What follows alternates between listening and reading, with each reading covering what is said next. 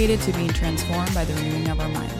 You can find our episodes on culture, doctrine, church history, and more on whatever podcast platform you typically use. And make sure that you follow our podcast on your favorite podcast platform so you can get notifications when we post a new episode, which is every other Monday. And if you follow us on Instagram at She Is Becoming Podcast, you can also get additional episode resources and engage with us on there. And sometimes we do prayer on Sundays, which is really fun. Um, well, I am your co host, Delaney, and I am here in the studio with my co host, Bev, my right hand. Oh, well, my favorite, my bestie. we are besties. It's Yes. been a wonderful, beautiful experience to do this ministry together. And I hope women, as they're listening, would realize, you know, get involved in ministry. This is where you make some deep friendships. Deep and friendships. it's it's just one of the many blessings out of obedience to God when you answer his call and do what he's called you to do. So those relationships are there. And we're very blessed today to By get one of to those know- relationships, Yes, is, yeah. is our guest today is Shyla Allard, and um, she is with us here, and we are going to be talking about Genesis. But let me tell you a little bit about uh, Shyla. Has a passion for teaching God's Word and has been a Bible and Christian worldview speaker for over 20 years. Um, she teaches, she has taught the foundations at Grace with high schoolers. which I took. Yes, and she has also been a featured speaker at the Creation Museum, which I've been at, and I've seen those speakers and, and listened to those lectures. They're wonderful. Um, she's also written devotionals for women. Her current vocation is an executive leadership coach, which she's been doing for the last 13 years. And interestingly enough, Shyla has been married to her husband Todd for 32 years, and they were a part of Grace Church. And she, the boys, her two boys, grew up here and are part of the family. And um, They've been attending Grace after they gave their lives to Christ. So, welcome. It's so nice to have hometown girl with us this morning. And uh, we are anxious to to hear be what, here. what you have to say. Uh, Shyla, we always like to ask our guests as a way to just to get to know you, what has God been saying to you lately as you've been doing your devotional time, maybe not studying for a lecture, but just between you and the Lord, what's He been speaking to you about? Well, um, that bio kind of outed my age a little bit. So, We like to we like to be upfront about our age on this multi generational podcast. Shyla, you're still a baby. but you know that kind of uh, goes with the, um, the what comes to mind for me to answer that question, which is I'm in a new season of life. My husband and I, you know, with adult children and married children, and um, and so I find that the Lord is just really impressing on me in this new season of life that He is sovereign and I can trust Him. Hmm. You know, because each new season brings a new set of challenges. So. and unknowns. Mhm. Yes, yes, absolutely. And um, the other thing, along with that, I know you mentioned like uh, preparing for teaching and things like that, but I was just thinking about how, for me, my ultimate favorite form of worship is teaching Huh. And preparing for teaching. Hmm. And so I find that some of my best times with the Lord are when I'm preparing to teach. Yeah. And you, got to dig into it more. Yeah. Yes, Yeah. And, and I wrestle with him, and then, you know, then I come so to this true. this place of like, okay, this is what you want me to do, Lord, and and then I then when I'm Mm. there with with my students, it's just this feeling of just complete joy and like exhilaration, Mm. And so um, that it's just been really a blessing this summer having um, done. Uh, it'll, I guess it'll be five uh, teaching sort of sessions Yeah. total between between creation and the flood. Hmm. Um, doing that, preparing for that, and you know, I've For the women's this- Bible study. for women's Bible study. Yes, Yeah. and Mhm. you know, I've taught this material for years, but each time there's something new that I learn. I mean, Of mean, course. Oh yeah. It's, yeah. It God's doesn't, word is it living and have active. A, it doesn't have a bottom. no, that's just keep digging. Yes, Mm. absolutely. And and each time there's just more, uh, not only more learning for me, but just more joy in doing it. So, Oh, thank you for sharing that. I mean, we're so excited to have you here. You're somebody that we have wanted to have on for a while. Um, I did take her the foundations class and she taught on creation. I can remember most of the As seven the student? seven C's of creation. and we went um we went to the creation museum together when I was a freshman Yes. in high school. We did. And then um, we just spoke on a panel last year about Mm-hmm. feminism, which was super fun. So we're super excited to have you here. Um, I consider you a Genesis 1 through 3 expert, honestly, because you've That makes me a little nervous. no, we. But truly, I mean, you have been studying this for years, so I would consider you a Genesis one through three expert, and we're just so excited to have your um, expertise for women's Bible study this year. And so that's really what we want to talk about um, in this episode today. You know, Genesis one through three contains some of the most foundational theology and doctrine um, in the Bible, and it really sets the stage for who God is, His plan for the world, our role in it. And so we are just really excited to have you here to just give you, just give us a preview into. This is Genesis the primer. This is Yeah. the primer for the for the Genesis study. Yeah. So we're prime us, would you? Yes. Get us really excited on, on what we're going to be doing here Yeah. this year. So our first question for you is this: um, As Christ followers, how should we be reading Genesis one through three? Yeah, that's that's a great question. And you know, even just to take a step back on that, one of the things that I will often start with in my teaching when mm-hmm. I'm going back to the very beginning to teach in, in Genesis is that so often we talk about with our kids that we're going to read a Bible story. Mm-hmm. And stories, what what does that conjure up in your mind? Fiction. Yeah. Fiction. Yeah. Right, like a I fairy say tale. account Totally. instead of stories. I do too, Bev. Hmm Fist bump. Okay. Well, I I don't, so I'm going to can't it, start. we're- Yeah, yeah, yeah. Yeah, I think it's really important because um, what happens then in the secular world, we have accounts and real history. And then in the Bible is just a collection of stories. But no, the Bible is like the history book of the universe. It, it, it tells us history from the very beginning to actually eternity, Wow. what hasn't happened yet, you know, but what will.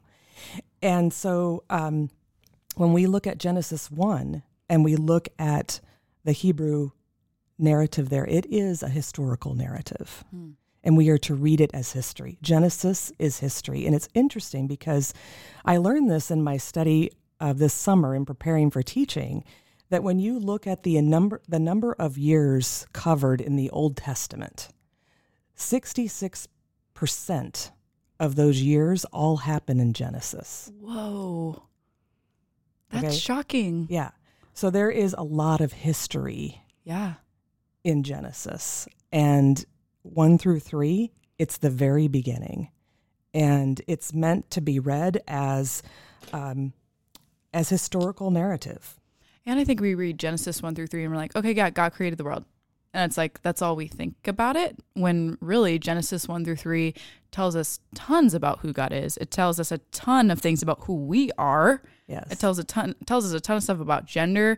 Uh, we have the first covenant laid out in Genesis 1 and 2. It tells us about our sin condition. I mean, it it's Yeah. truly foundational to understand the rest of the Bible, Yes. to understand who we are and who God is. We can get lost in the theories too, and pretty soon we're we're questioning the whole thing. Yeah. Yeah. So that's why it's important to read it as historical. Mm-hmm. Without all, it doesn't have all the details. Yeah. It doesn't have the how, but it does have the who. Yeah. And it has the details we need. Right. Yeah. Right. Okay. So now I think we know how we should be reading this. Mm-hmm. Which And is important. Yeah. It's it's very important. I'm going to ask a big question here, Shyla. Could you mm-hmm. just give us kind of the general overview, a quick summary of Genesis 1 through 3? What's in there anyway? If someone hasn't read it, just give mm-hmm. them a few, you know, paragraphs of, of exactly what's in there now that we're going to be looking at. Yeah, yeah. Okay. So, um, you ladies, by the way, did a great job of just a minute ago really emphasizing the foundation of these three books. Hmm. There's so much Christian doctrine Yeah. in these three, and when when you discount these three books, or you start to, and Satan attacks it. It's one. I think it's the most attacked book in the Bible. Um, when the foundation crumbles, everything else starts to crumble. That's why it's attacked. Exactly. Yeah. So back to the summary. So we start with chapter one, and in chapter one, we're getting um, what I call a an overview of how God created in six days. Mm-hmm. And so we get day one, earth, space, time, and light. We get day two, God made the sky, the firmament. firmament. We get day three, the earth sees the plants. We get day four, planets, sun, moon, stars, space. Uh, we get day five, sea creatures and flying creatures. We get day six, land animals and humans, Ooh.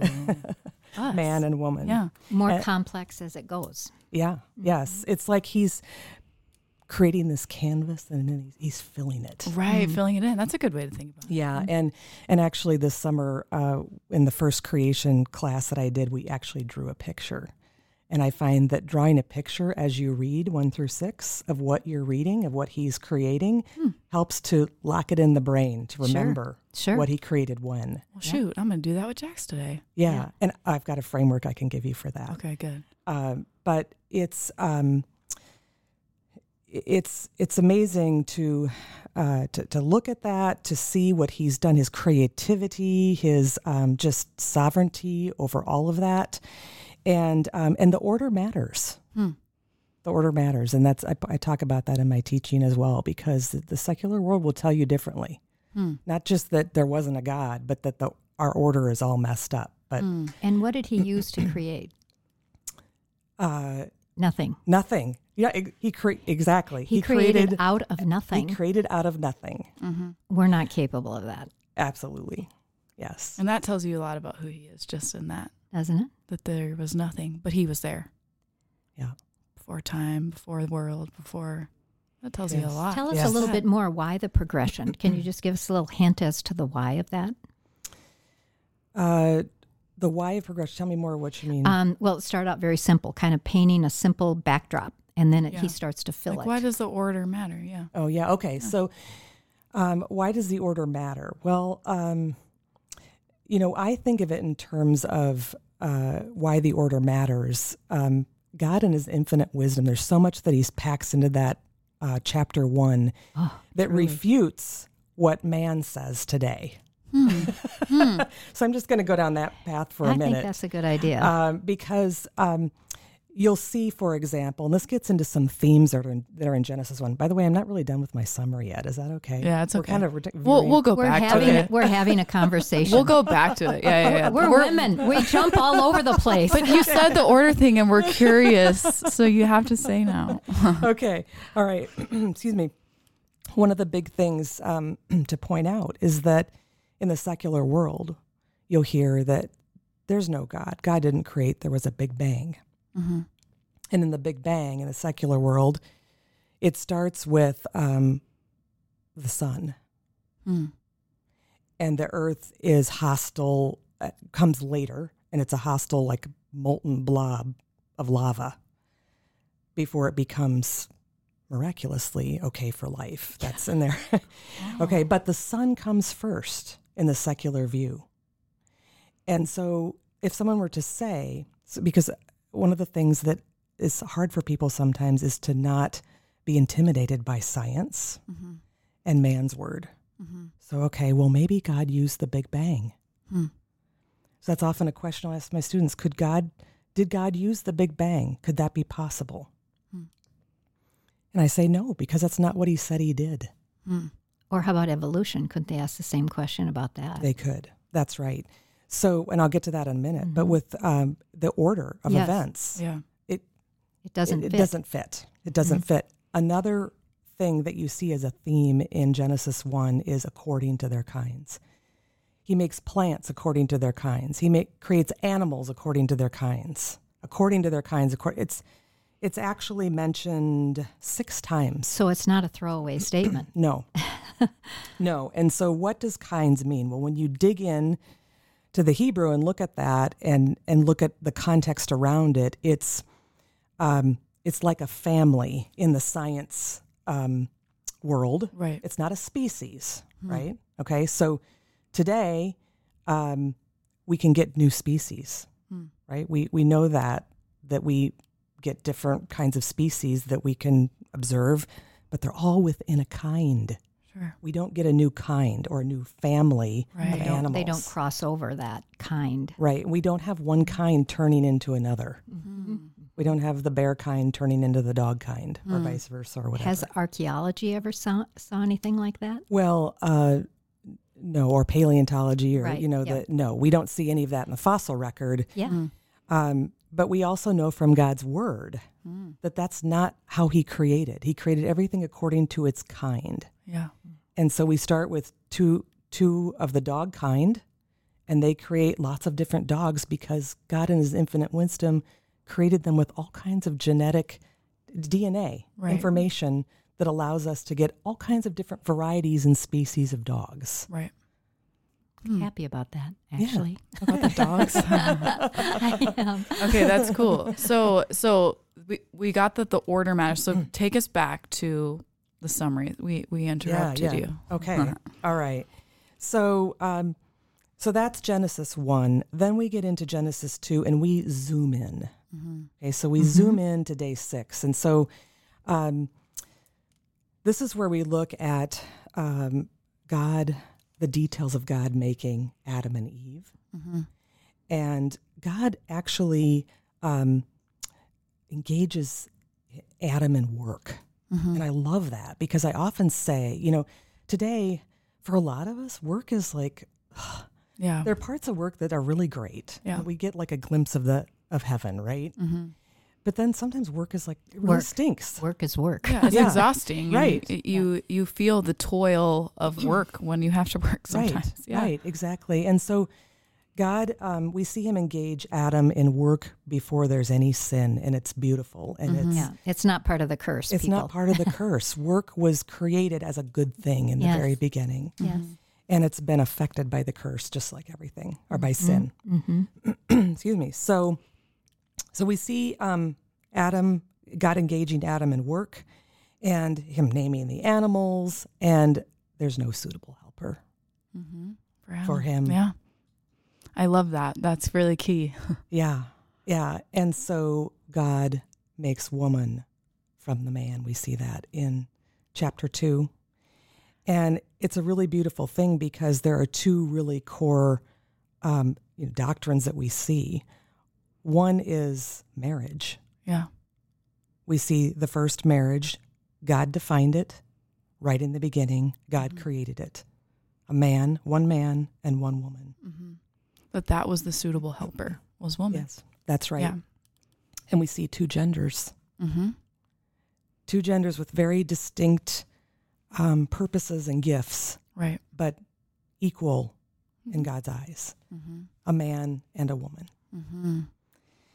And, um, and so that's, that's a beautiful part of chapter two, Mm-hmm. um, is to see that we have a man and a woman um, married uh, in a beautiful, perfect world Mm-hmm. Mhm. in Doing this garden, beautiful work. doing beautiful work.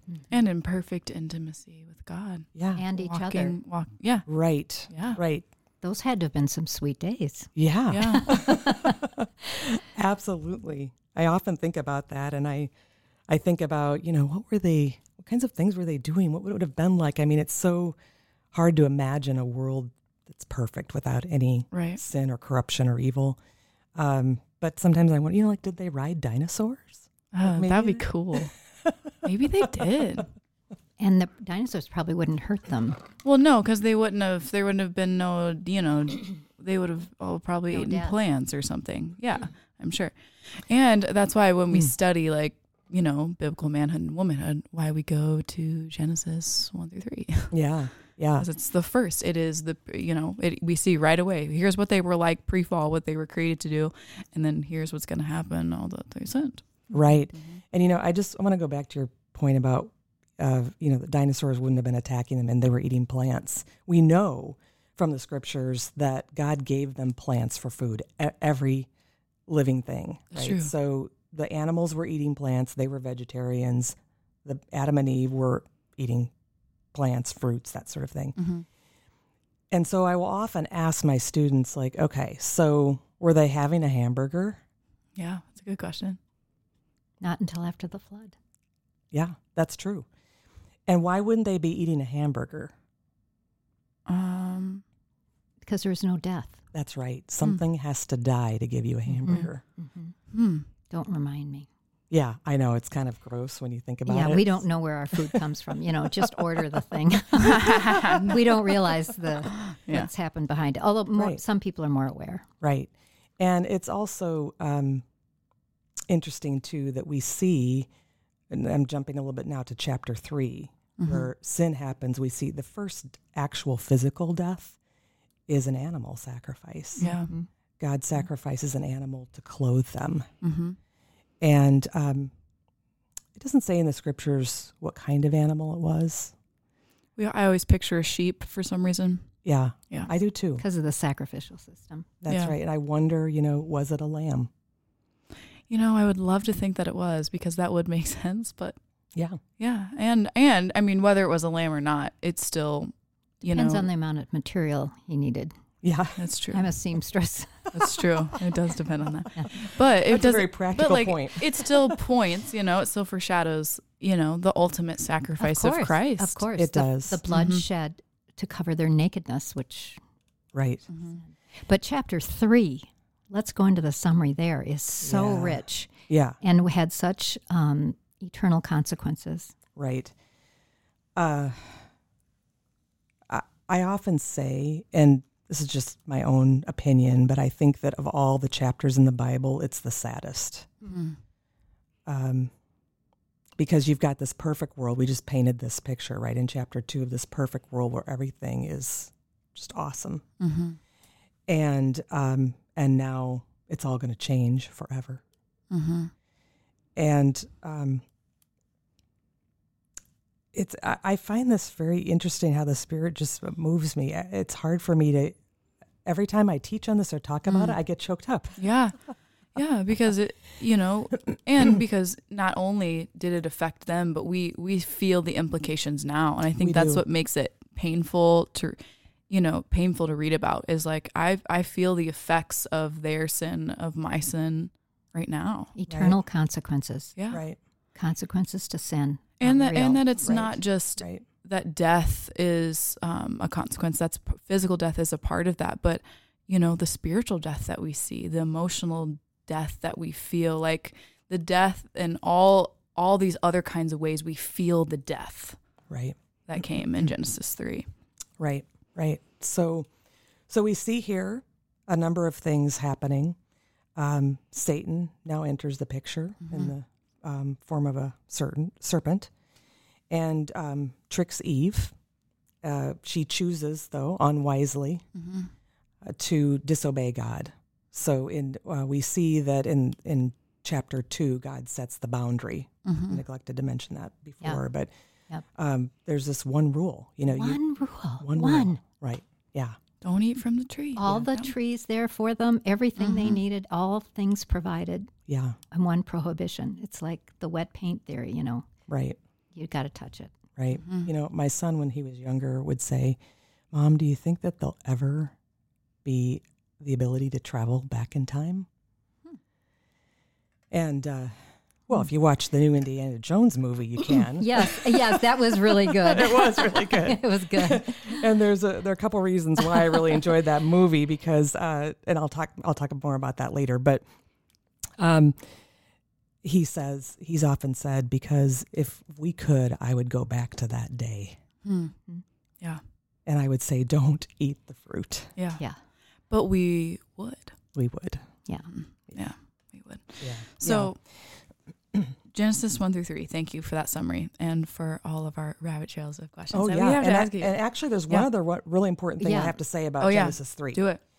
Um, so when that happens, we see a, a dynamic shift, a, a change in the relationship, not Mhm. just between Adam and Eve and God, Mm-hmm. because that's an immediate spiritual death, but also between each between them. Yeah. Well, the woman Oh, made me eat. this is so real, people. Yeah. This, Yeah. That's exactly. So the blame game begins. And she's like, well, the serpent, Yeah. you know, and then I'm sure, can you imagine her feeling like, oh my, my Oh, husband throw me under to the yeah. bus. Yeah. Yeah. exactly. Oh, yeah.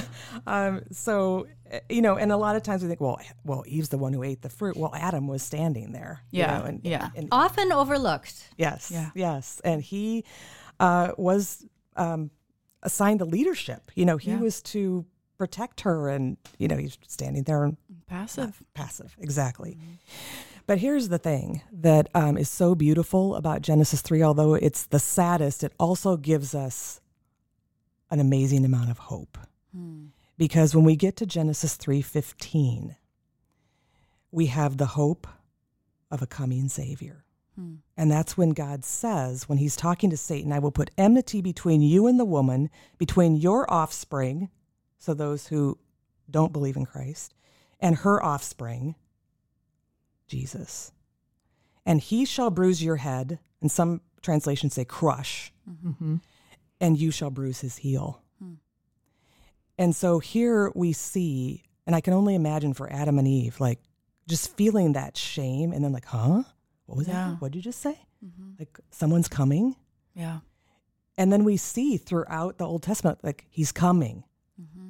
The promised Messiah is coming, is coming. It starts there. So that's called proto evangelium. It's kind of a fancy Yeah. term, right? For the mm-hmm. first, For 315. for mm-hmm. 315, right? It's the first place that we see the gospel message mm-hmm. mm. in Genesis, right there in Genesis 3. Right after they sinned. Right. He didn't let centuries go by. What an, an ama- amazing grace Amazing. Hmm. that God has Thank you. given us. Yeah. I love that. Um, what are some? I know you've talked about some some themes from Genesis one through three, and there's so many. Yeah. What mm-hmm. are a couple of them that you would like to dig into a little bit more here today? Yeah. Well, I've already talked about kinds, and Yeah. that, that is a big one where we see kinds over and over, mentioned six times. And I think that that's so good for today and just the pervasiveness of evolution to mm-hmm. understand that that's not what God did. Hmm. In fact, oftentimes um, I will ask my students, okay, what is the biggest problem with evolution? Hmm. And I get, well, there's nothing in the fossil record that shows transitional forms, and uh, you know, life can't come from non-life, and you know, scientific and other reasons. Mm-hmm. Say, okay, those are all good things, but what's the most important thing to note about mm. what's wrong with evolution? And it's this: it's not what God said He did. I love that. That's the That's bottom good. line. That is the bottom line. Yeah. So they can't move from kinds. I, lo- Yeah, I love that yeah. you say that to your students too, because that is the foundation. And then the science, of course, backs that up. Like Yeah, we can does. see that, which I love that you also point out in your class and to your students, which is great. Like science lines up with God's word, Yeah. but God's word is where it starts. Yeah. Right. Um, So other themes. Yeah. There are a couple others that I, I like to point out. One is, uh, or another is, um, he says six times also there was evening and there was morning and there was the, you know, fill in the blank, first day, second day, third day, fourth day, fifth day, sixth day.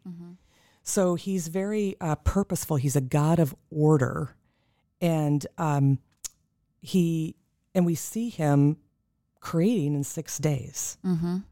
And so oftentimes what will happen is, and this can get controversial Yeah. even within the church, is that people will look at that and say, well, how could it really be six days? Because we know that science tells us that there, if we look at the fossil record, that that's really been, that's happened over millions of years, not just six days.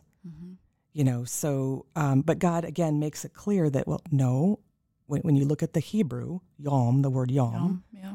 uh, of day here, whenever it is used with a number or morning and evening, it means a literal 24 hour period here where God's creating in um, six days. And then we see that confirmed again actually in um, the uh, Ten Commandments.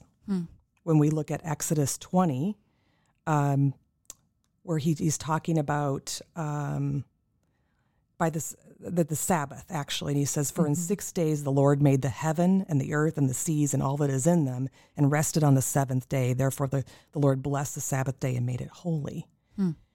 So here's something else I often will say. So how do we get, how do we know and measure a day? Okay, a day is the Earth's uh, rotation on its axis, Right. right? How do we measure a month? Well, a month is the moon cycle. Okay. How do we measure a year? It's our rotation The around sun? the sun, yes. And how do we measure a week? Uh, I don't know. Like scientifically, I don't know.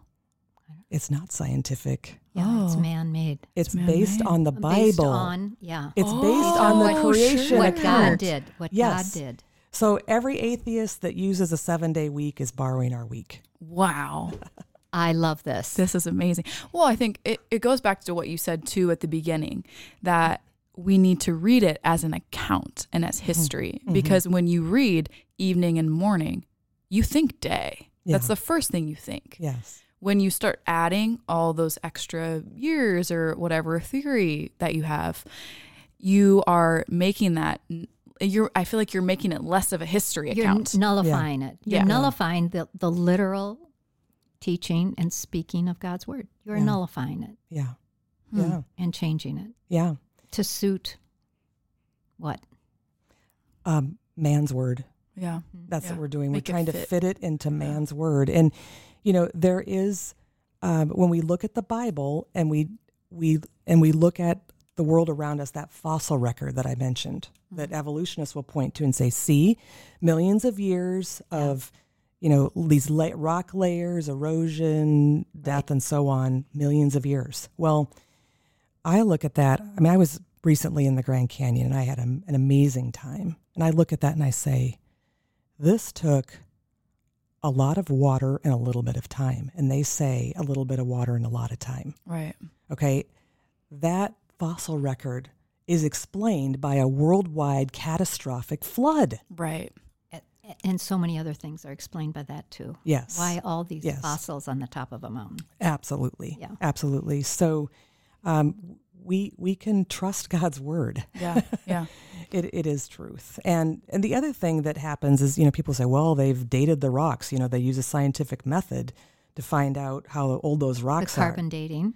Well, carbon dating is dating of once living things. Oh, okay. Okay, So and rocks so- is different. Rocks is different. That uses isotope, radioisotope dating, Okay. also known as radiometric dating. Okay. And what they do is they look at the breakdown of uranium to lead in these rocks. And, and that's how they determine the age of the rocks. But one of the things that's really important to know is there are really two different kinds of science out there. Mm-hmm. There's observational science. Okay, and observational science is something that we can see, test, repeat. Right? I mean, we use observational science to make iPhones and to put men on the moon. Historical science is something different. Historical science is looking at something from the past and make drawing a, a conclusion about it. Hmm. But we have to make a guess based on either an eyewitness account of somebody who was there, or if no one was there, what we determine about that thing that we're evaluating is based on our worldview. Of course. So if I dig up a fossil and I'm a biblical creationist, I'm a Christian, I'm going to say, wow, I bet that was a, an animal that was buried very quickly uh, back in Noah's day during the flood. And an evolutionist is going to dig that same fossil up and say, I bet this is an animal that is millions of years old that uh, evolved into something else. Hmm.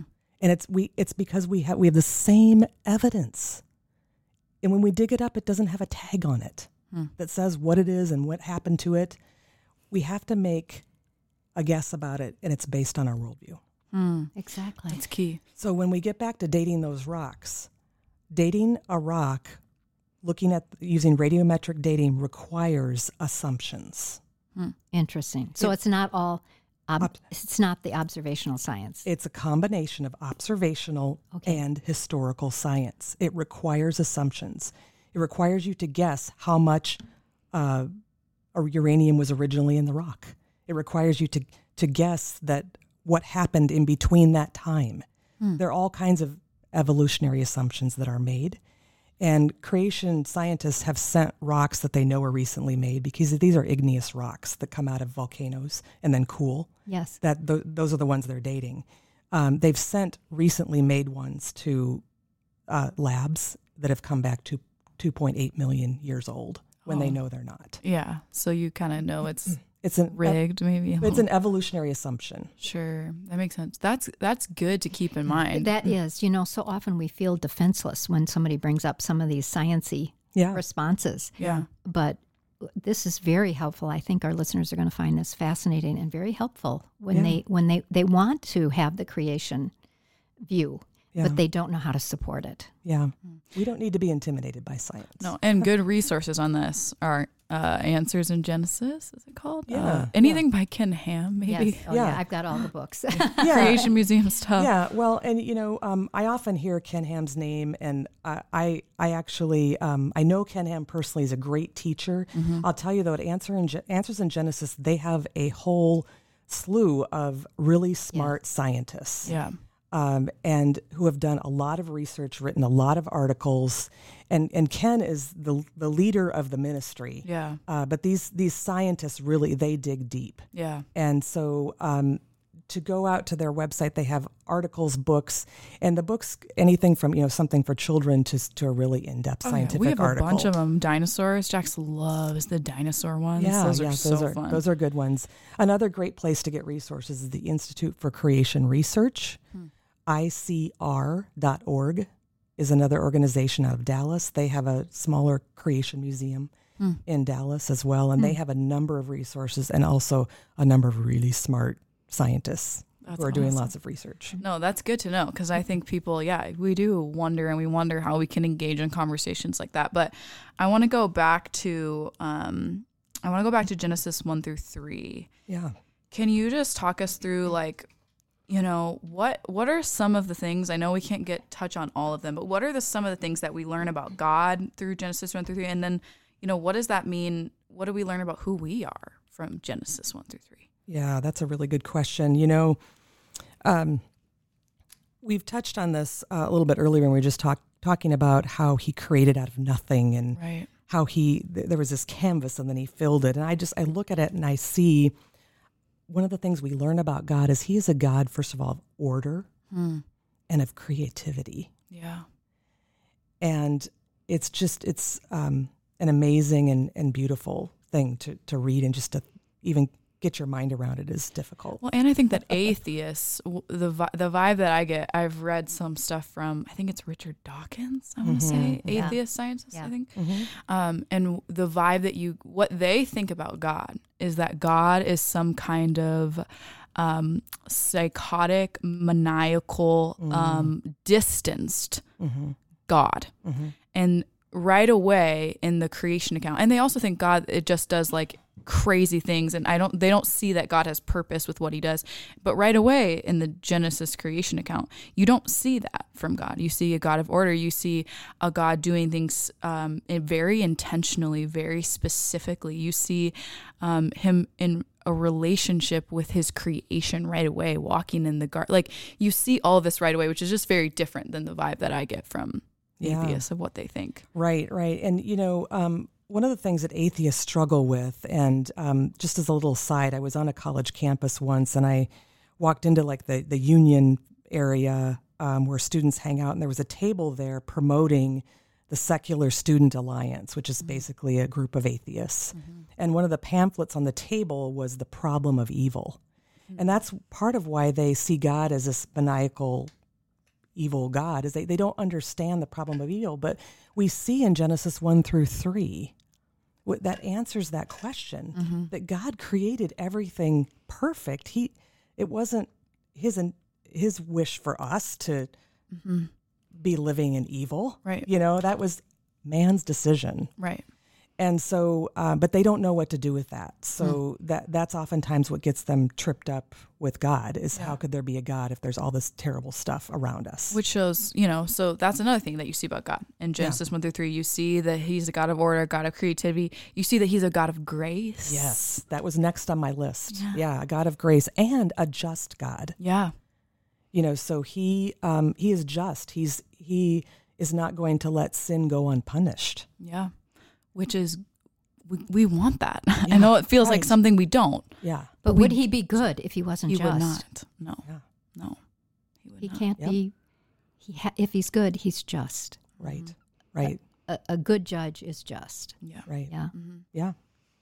So we see those things about God. What about, what does that mean for us? And like, what do we see about who we are from Genesis 1 through 3. Yeah. I know, you know, because of without an understanding of these, I think there's really a purposelessness. Yeah. Mm-hmm. Yeah. Yeah, I agree.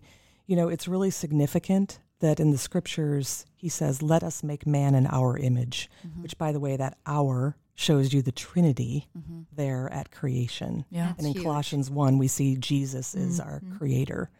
The Spirit of God was hovering over the waters. You know. Mm-hmm. Um, but let us make man in our image. We are image bearers of God. Mm-hmm. So man creates things. Man is creative. Man is orderly. You know, our brains are made to be. Or, our man is spiritual. There's so many things that that we do that reflect God's image, Mm-hmm. and it's marred by sin. Yeah. Um, but it's just remarkable to think about that. And it's different than um, we are gods because we also hear a lot of Yeah, that in and um, I'm trying to I'm blanking on things the theories that these are called the ideologies, but there are a lot of ideologies right now that you basically can embrace your own consciousness and you can become divine yourself, and and being an Back image to- bearer Back is not to Jane that. Fonda. yeah. Very new age. very Yeah. new age. And that's different than that. This is a reflection this is not Right. saying that we are divine Right. this is saying that we have some of those characteristics that we see perfected and in all its glory and in all majesty in god we see those on a smaller scale for the purpose of bringing more glory to god in us Right. Right. you know what i mean Absolutely. Absolutely. And you know, the sin nature in us wants to be God. right We want to be our own gods. yeah yeah Uh, but that's not um, what we're to be as image bearers and as followers of Christ. Is Yeah. we reflect that image and glorify Him through that. and that gives us purpose too Yeah. Yes. like the fact that we're an image bearer right right away there gives us purpose you know i often hear people when they talk about um you know just mankind in general we we tend to focus on the depraved side and that absolutely is there but we also sometimes miss the focusing on um that God created all of us with purpose yeah. that God designed us for specific reasons and to be in relationship with him and I think we also need to talk about that part that the that part of how God created us. Well, if we mm-hmm. look at other people as image bearers of mm-hmm. God, aren't we going to treat them a little differently? Yes. Mm-hmm. Are we going to make racial discriminations? Are we going to make how they look, how they talk, how they act, where they're from? Are we going to make those kinds of distinctions? I don't think so. I think that we're going to see them as image bearers and then we're going to want to share God's truth with them. But if, if we don't have that vision, it's going to be, we're going to be stumbling over trying to share our faith as well. Mm-hmm. Yeah. You took the words right out of my mouth, Bev. oh, We're of one mind. one same spirit, same spirit. Shyla, sister in Christ. That's right. Sorry, I probably stole that. I didn't no, mean to. no, no. I'm so glad that you said it. It's um, it's so true that God wants us to see other humans as image bearers.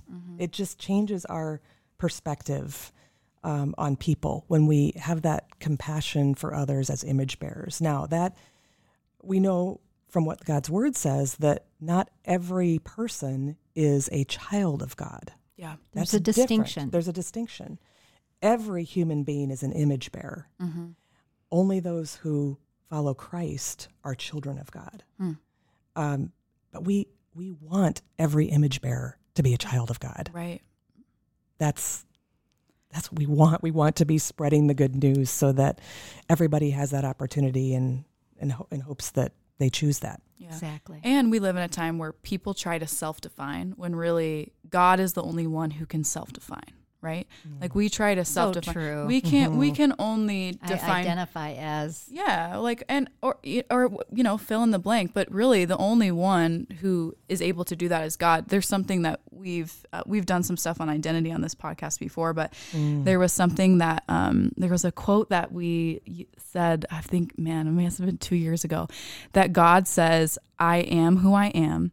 He says, "You are who I say you are." Then he says, "Show them who I am." So even in the that. way that he created us, like he's this, he self defines. He's like, you, this is who you are because this is how I've created you. Now here's the full picture. The full circle here is that you are created to reflect me. Mm, I love that. Anyways, no, should we go to the next thing? I mean, there's so much we can see from I- I there. know. Gender, There is see gender. so much Mm-hmm. here in these first three chapters, and they're so critical to Yes. our worldview. Period. I mean, it, it really is, one through three is a worldview. Yeah. And without that biblical worldview, everything else after Genesis 3 is, is not going to make as much sense. Right. It, you have to get God's initial plan, uh, and then we can go forward with it. Um, what do you think is the significance of God being the creator of the world and of these major themes we've been talking about? The creator. What do we? What's so important about his creating ability? Well, you know, um, when I when I look at that, I see, um, and it kind of goes back to some of the things that we've been talking about as we were, we've been contrasting, like Richard Dawkins and the secular world. Um, I, it's important to understand God as creator because if if we don't do that, um, we begin to elevate man's word above God's word. So I I have um, something that I call, and I this isn't originally something that I created. I can't remember where I got it, but I liked it and I snatched Yeah. it from my teaching. It's called the authority test. Mm-hmm. Right. So, um, and it goes something like this Does the idea or statement that I'm confronted with have man as the ultimate authority or the God of the Bible as the ultimate authority? Hmm. Are man's thoughts exalted above God's word or is the word of God honored? Hmm. So, if we're confronted with an idea about marriage, marriage could be between any two people as long as they love each other. You know, is let's look at that idea. Does that have man as the authority or God's word, the God of the Bible, as the authority? And so um, there are a number of things that we can use that test with, and and I think that starting with that with creation, it's so important. You know, when it comes to okay, are we, we all here by random chance? Mm-hmm. or is it because we were created in the image of God in a very purposeful way? Mm-hmm. Um, it, it's foundational. Hmm. So, Truly, truly is a, a very foundational point. Um, what happens when we stray away from these general themes and truths that we find in, in Genesis 1 through 3? Describe a person who doesn't believe a word of it. Yeah. What What are the what What happens? What's the danger? Like, Yeah, why do you have? Yeah. I mean, I know it's important, and we've talked about this a lot, but Yeah. just describe a person who doesn't have this foundation, and what would their life be like? yeah, it's sad to think about, but I think one thing that comes to mind for me is just a lot of confusion. Oh, True. and and we see that in especially in today's culture like with uh, gender fluidity mm-hmm. uh, confusion around just identity which you were just touching on Mm-hmm. i think without this foundation it, it's whatever i want to make it and then if if that's the case what, what if i'm not sure and i'm just confused and i maybe i maybe i'm not a woman maybe i'm a man you know it's just there there's this Yeah. confusion um, and um, also a lack of purpose. Yeah, Uh, they're they're like a ship without being tied to the dock. You know, it's just they're just adrift. Right. And I think when you don't recognize God's authority, yeah. because if I don't recognize that God created me to be this and that God is an authority figure who has an authority structure, Mm-hmm. then I'm trying to make that and I make myself that. And that becomes really dangerous and scary. And I think probably why people are so, we have so much anxiety Yeah. and yeah, all of this stuff now. Like, Right. and purposelessness. Like, if I'm my own authority, then my own purpose can change. It can be whatever I want, or it can be nothing. And then I don't have a purpose that's set by yeah. God. Yeah. I think too a, a lack of comfort. Yeah. What's the comfort when you see the twin towers go down? Mm-hmm. If you have no God, Right. what's your comfort? How do you explain evil, as we touched on Mhm. earlier? Um, but the comfort piece, I mean, you know, I can get anxious laying in bed at night. All of a sudden, I've got worries, right? I was fine all day. I lay down at night, I get worries. And if I didn't um, have, didn't know that God was sovereign Mm. and that He was with me and that He could hear my every word, my every thought, that I had uh, an ally in heaven, I, I would be so discouraged. I would need medic- medicine, I'm sure. I would be, Yeah. need medication Yeah. because I, I depend on that so much. Yeah. And I would be comfortless without knowing these truths in Genesis 1 through 3. Yeah. Yeah. And, you know, um, the things that we're describing are oftentimes things that happen in the lives of unbelievers. Mm-hmm. And I can't tell you how many times I've seen people in the situation I'm like, oh, they just need Jesus. They Mhm. need Jesus. The thing that I think also we need to be aware of is that there um, are sometimes followers of Jesus who compromise God's word. And that's a very dangerous place to be as well. yeah. Happens all the time. Yeah. So if we decide to compromise in the very beginning, hmm Genesis and say, well, science has really proven that evolution is true and all those rock layers are prove that things evolved. Well, okay, so that means that there was all this death in those rock layers before sin even entered the world, Mm-hmm. if that's what I believe as a Christian. Hmm. So if death was before before sin, then death isn't really a punishment or like a sorry, a result of sin. Right. and there's um then why did jesus even come and like die on the cross Yeah, it messes with that. Yeah. it, it, it undermines. it undermines the whole gospel Mhm. and sometimes i think christians don't realize they don't play out you know the what the compromise does and it just begins to erode and either that gets passed down to our kids or it starts to shake our own faith and that compromise just can be extremely dangerous in our faith lives Wow. And it, and I love that you brought up it. It kind of starts in Genesis. yeah Like Oh, if you miss yeah. that, like you can't you you you have there's a there's you you could miss all of it. yeah Ugh. Okay, I want to go back to some science stuff. okay Um, we uh we hear a lot that the Bible's creation account is anti-science. yeah. What is your response to this? And does Yeah. science support the biblical creation account? Yeah. So, um, true science will never contradict God's word, it only affirms it. Yeah. And I want to go back to um, the two different types of science that I explained earlier that observational science and historical science. And I think what happens is we get tripped up and intimidated by the historical science. So if evolutionists say, and I use, and Delaney, I, you were on this trip with me, but we went to the Field Museum after the Creation Museum, the Field Museum of Natural History in Chicago. Yeah. They have the evolving planet Yeah. And it's um, a whole um, exhibit on evolution. Mm-hmm. And they state everything as if it's fact. Yeah.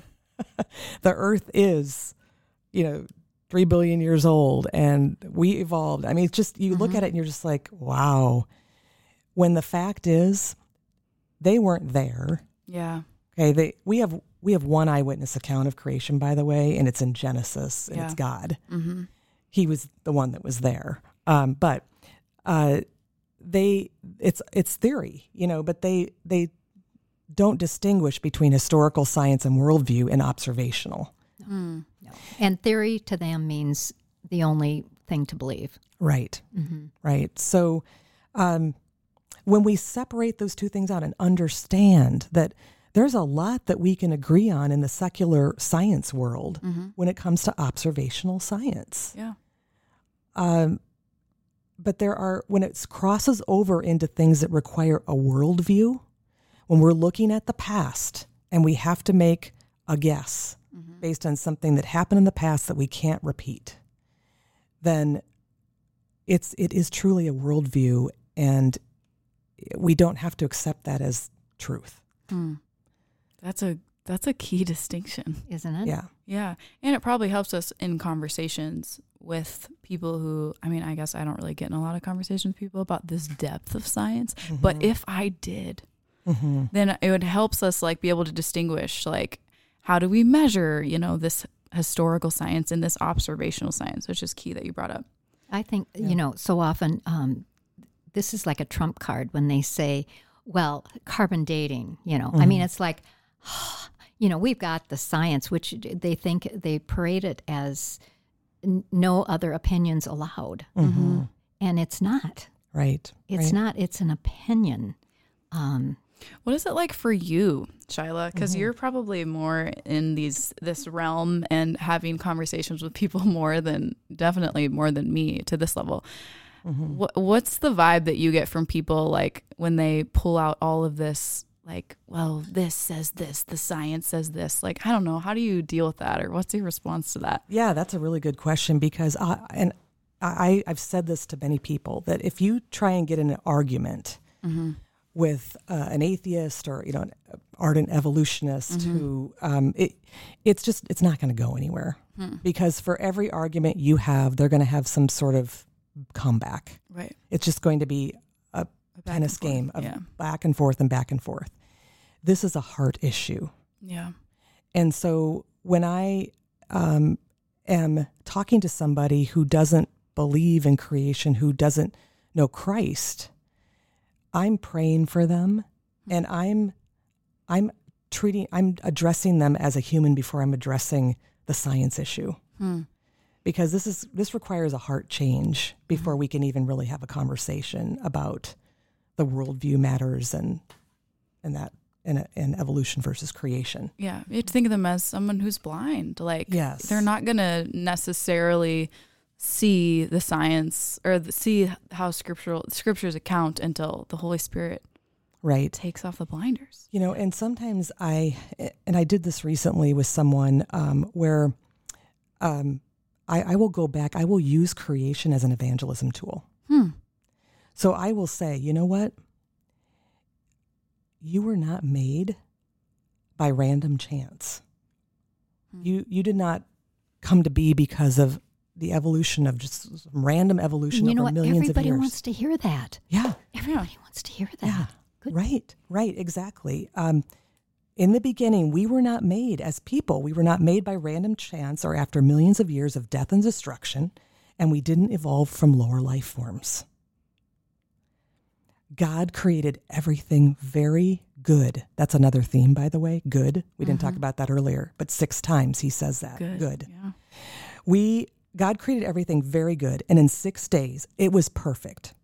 Animals, plants were created according to him, according to their kinds, and humans were created in the image of God, Very good. in very good, mm-hmm. in perfect, because he says it at the end when he's all done. He declares everything very good. Before mm-hmm. that, it's good. Now, Yeah, it's, when it's done, it's very good. Yeah. Mm-hmm.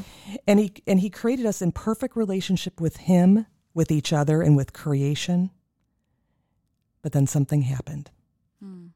Mankind sinned, and sorrow, pain, destruction, death, all the evil you see around us, that's when it entered. Mm-hmm. And it separated us from God. But there was good news in that he promised after that happened, after we messed up, that he would send someone to make it right. Mm-hmm. Hmm. And that's Jesus. So you see what I'm doing? I'm starting Yeah. from the very Yeah. beginning by just, and Bev, I love your comment. Everybody wants to hear that. You're not a random accident. No. You No, have we- purpose. We, run around looking for our purpose, yeah. right? Yeah. Whether you're a Christian or not, everybody wants to believe there's purpose for their Right, life, or right. They're desperately depressed. Yeah. You That's right. And how about the guilt problem? Genesis 1 through 3 explain guilt and its Yeah. problem and its solution. Yeah. Very good They're, point. they're cowering, you know, Yeah. hiding from God. Yeah. And that's a picture of us. Yeah. Covering it up with fig leaves. Yeah. Mm-hmm. trying to trying to cover it up with our good works, with you Yeah. know, trying to feel better about ourselves by what we are what we're doing.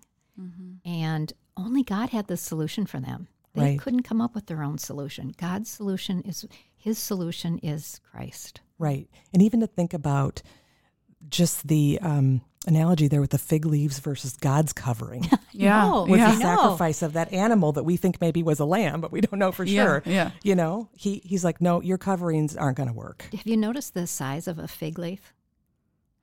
It's pretty small. It's isn't like it? a teaspoon. You take a How lot. they did it, Yeah. I marvel. I marvel. That's amazing.